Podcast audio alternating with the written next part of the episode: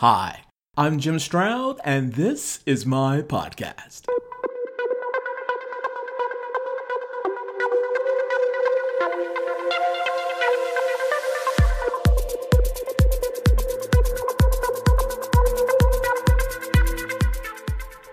The coronavirus has made the world stand still, if only for a little while. But life must go on, and when it does, what will it look like? I've been wondering that myself lately as I try to view the world of my daughter who's enrolled in college. She, like so many other college students, are in a bit of a quandary. College education has ceased in some places and gone exclusively online in others. From a dollars and cents perspective, why pay full price for something when you're not getting the full value? If you are the parent of a college student, no doubt you know what I mean. And as all this is happening, an old debate comes to mind Should college education be free? Some people say that free education is the future of college education. I'm going to share both sides of that argument after this message and offer an opinion of my own. Stay tuned.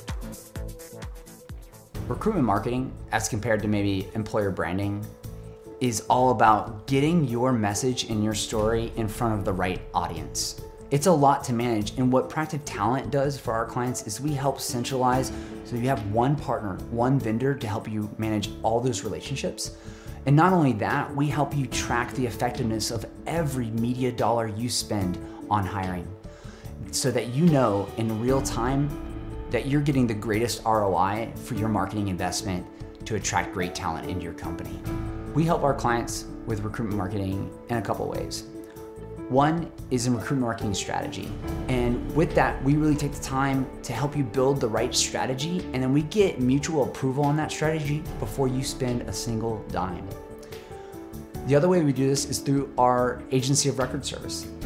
This is a partnership with you where we're able to reach out to publishers on your behalf to negotiate better pricing, to execute on media campaigns, uh, and really act as an extension of your team some of the benefits that our clients have seen working with Proactive Talents recruitment marketing services is an overall reduction of 30% cost per applicant. That's really significant. It's showing that we're able to leverage great technology, programmatic, and we're also flexible and scalable. We're platform agnostic. We're always going to use whatever the greatest and latest technology is, whatever the best platforms are to help create efficiencies in your media purchasing so that you're always on the cutting edge. For more information on Proactive Talent, visit them online at proactivetalent.com or click the link in the podcast description. There is a raging debate going on right now over big tuition refunds. Students want their money back, or at least some of it. On the other hand, colleges say that the transition to online classes has not changed their regular expenses. The website Quartz wrote a long article about it, and here are some quotes reflecting both arguments. First, the student point of view.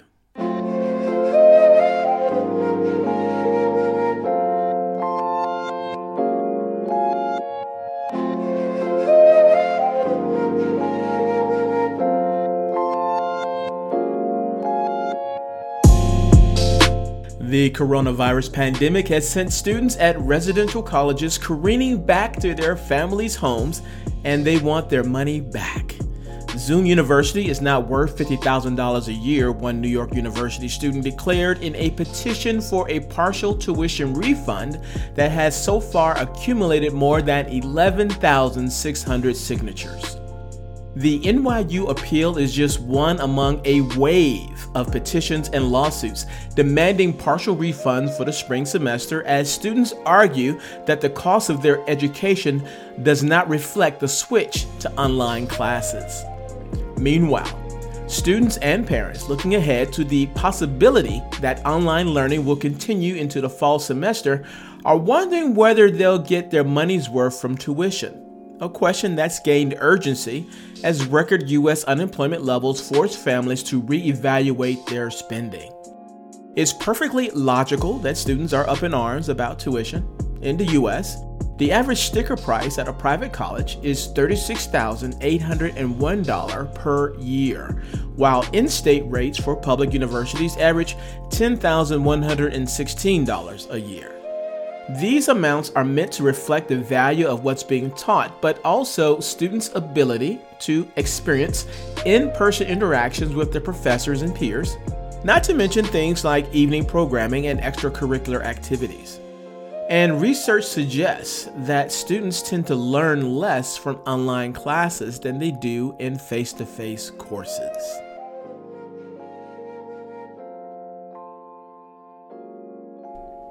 And now let's hear the issue from the vantage point of college institutions.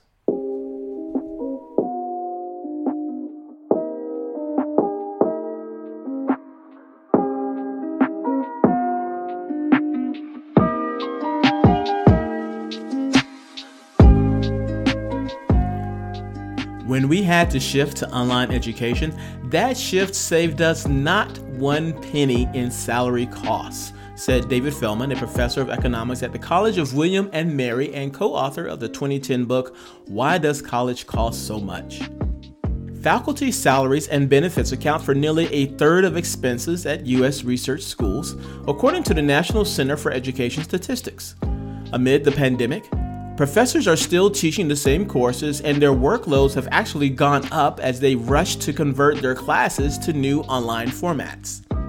Administrative and other non teaching staff, who make up more than half of college and university employees, are still working too, with many mental health counselors, admission officers, and the like shifting their jobs to an online format. Meanwhile, Feldman says, colleges are spending more money to invest in technology that will allow students and faculty to meet online, and IT workers are putting in overtime to help faculty navigate online learning tools. As for the dorms, classrooms, gyms, and other facilities sitting empty, colleges still have to maintain the buildings and their campuses in order to have them ready for students when they do eventually open their doors again. When I read that article, it reminded me of the free college debate. I heard the free college debate several times over the years. Most recently, I heard it from Bernie Sanders when he was running for president. I believe that today, when we talk about public education, it should include free tuition at public colleges and universities. That's what I believe.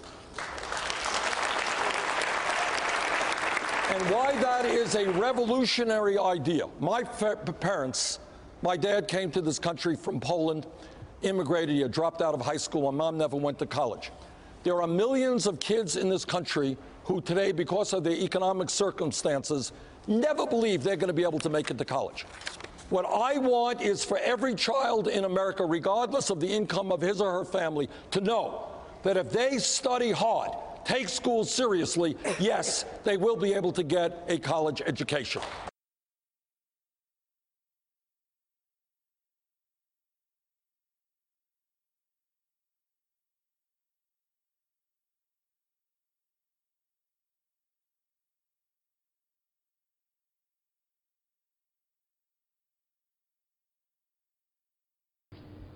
Um, well, so the movement, the Million Student March, um, is a movement for a more um, equitable and fair system of education as opposed to um, the really corporate model that we have right now. Uh, so the three core demands of the National Day of Action are free public college, a cancellation of student debt, and a $15 an hour minimum wage um, for people who work on the campus. And how's that going to be paid? Um, great question. Uh, I mean, you know, so I'm not sure if you're talking on like a national level or at particular schools. I can sort of touch on both. Um, at well, my if you university, wanted all Northeastern that stuff, University, someone has to pick up the tab. Who would that be?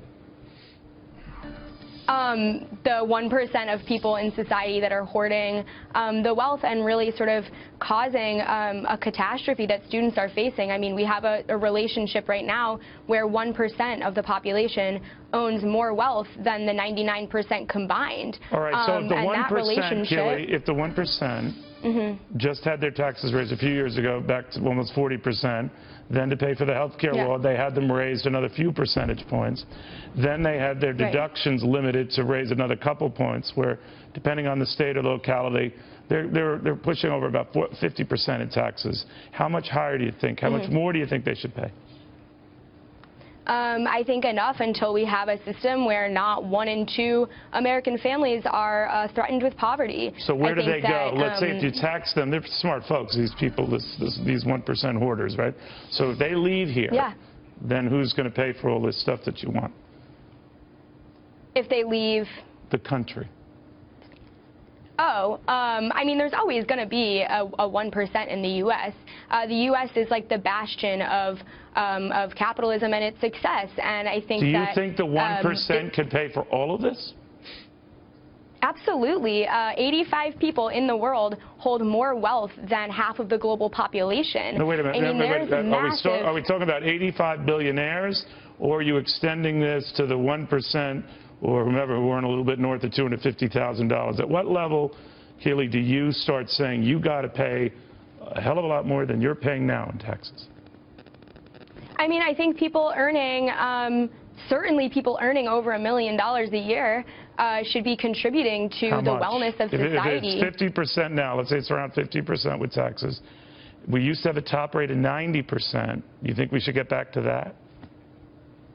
Um, I mean, I think that eventually we will get back to that. I think and eventually. you're okay with that? Um, or are some of your friends okay with that? Do some of them want to be successful themselves and they'd be happy when they get to a level, maybe over 200,000, 250,000, they start paying 90% of taxes on that?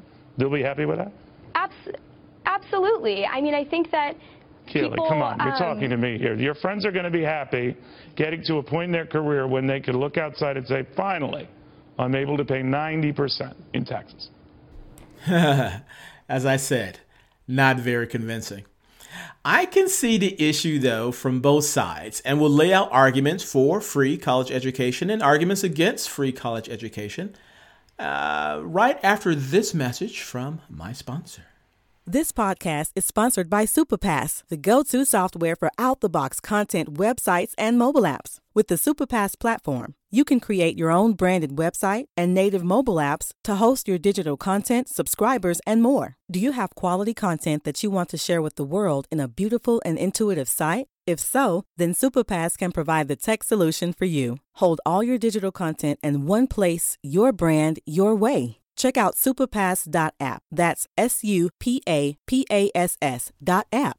I wish I could take credit for the extensive research behind these arguments, but truth be told, I discovered them on the website procon.org.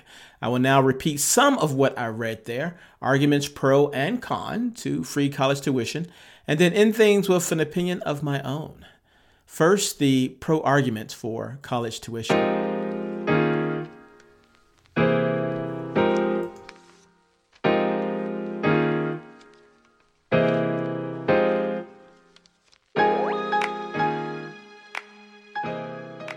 Argument number one Tuition free college will help decrease crippling student debt.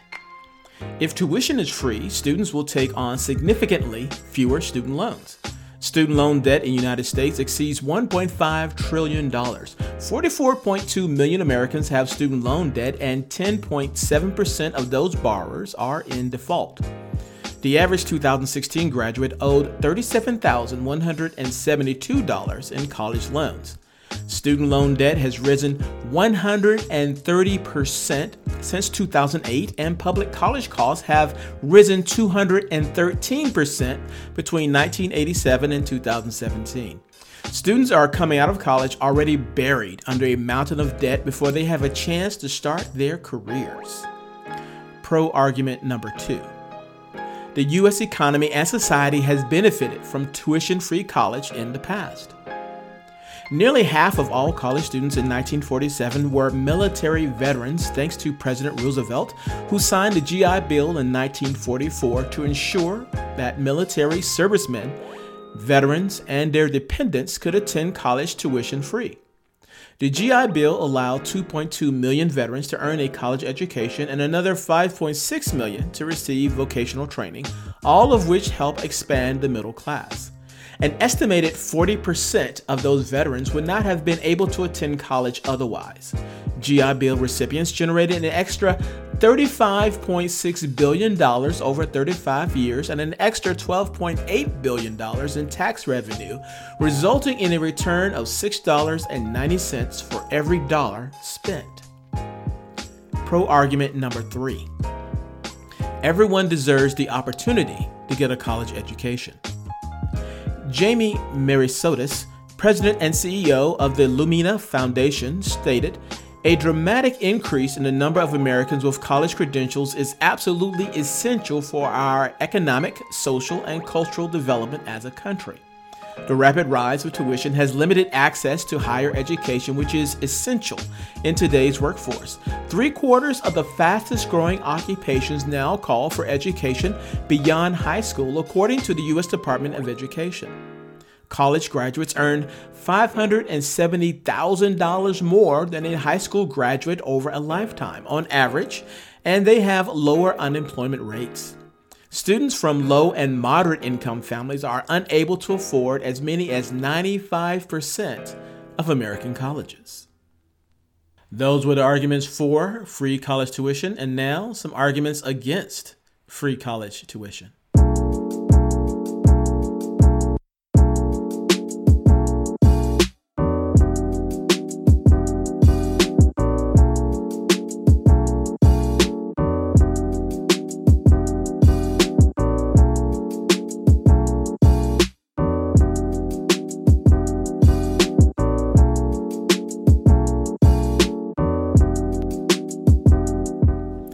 Con argument number one tuition free college is not free college, and students will still have large debts.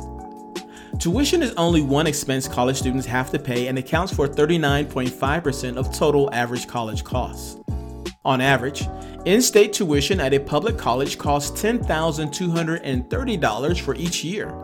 Fees, room and board for on campus housing are another $11,140 Books and supplies are another $1,240. Transportation adds $1,160, and other expenses cost $2,120. Without tuition, college still costs an average of $15,660 per year.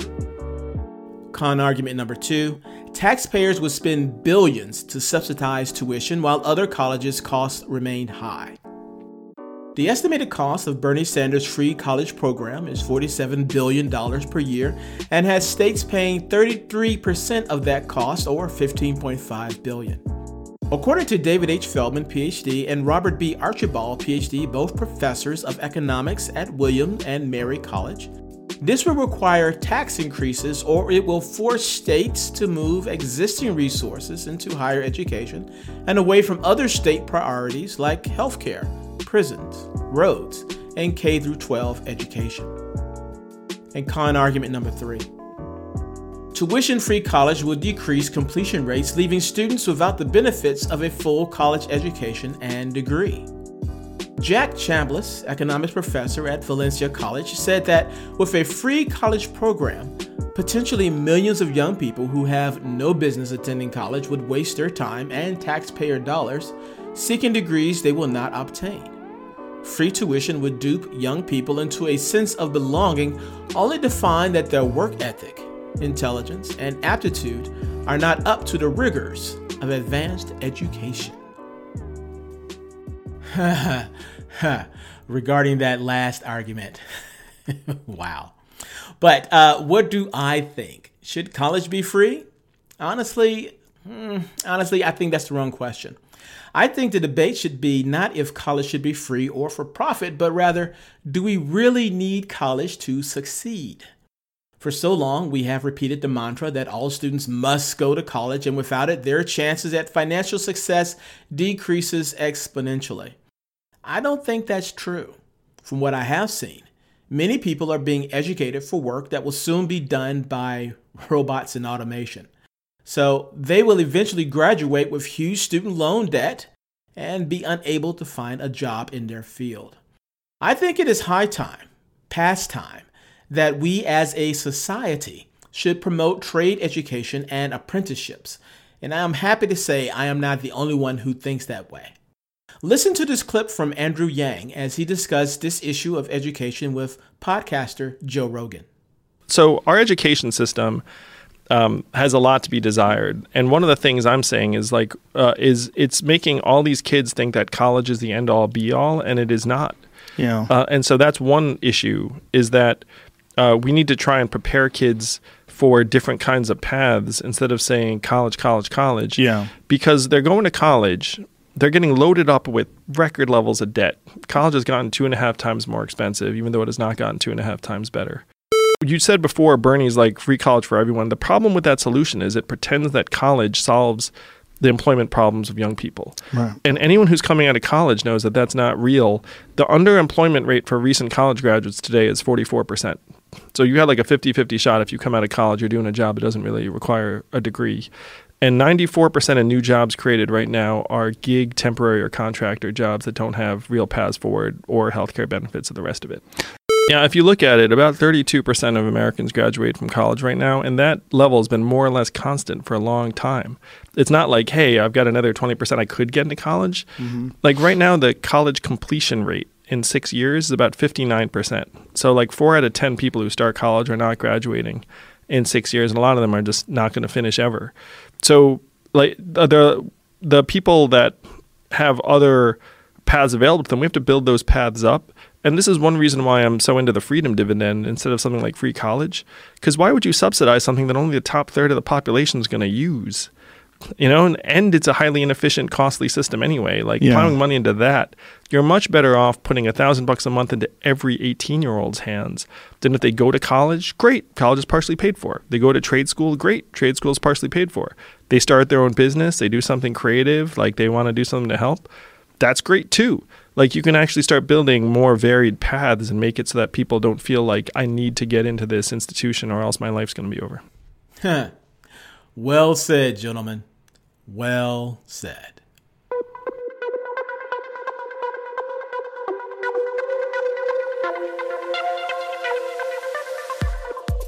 If you love what you heard, hate what you heard, or don't know what you just heard, I want to know about it.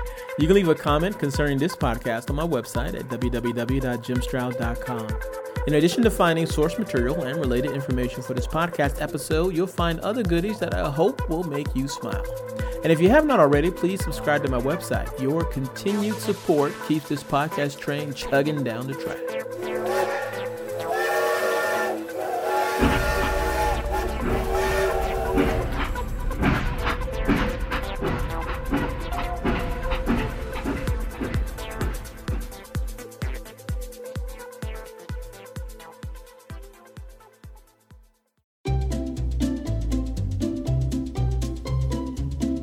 Hello, and welcome to Novel Conversations, a podcast about the world's greatest stories. I'm your host, Frank Lavallo, and for each episode of Novel Conversations, I talk to two readers about one book. And together, we summarize the story for you. We introduce you to the characters, we tell you what happens to them, and we read from the book along the way. So if you love hearing a good story, you're in the right place. Our ninth season is coming this fall. Tune in to hear from some of the all time great authors Charles Dickens, Jules Verne, F. Scott Fitzgerald, and more. Subscribe to Novel Conversations wherever you listen to podcasts.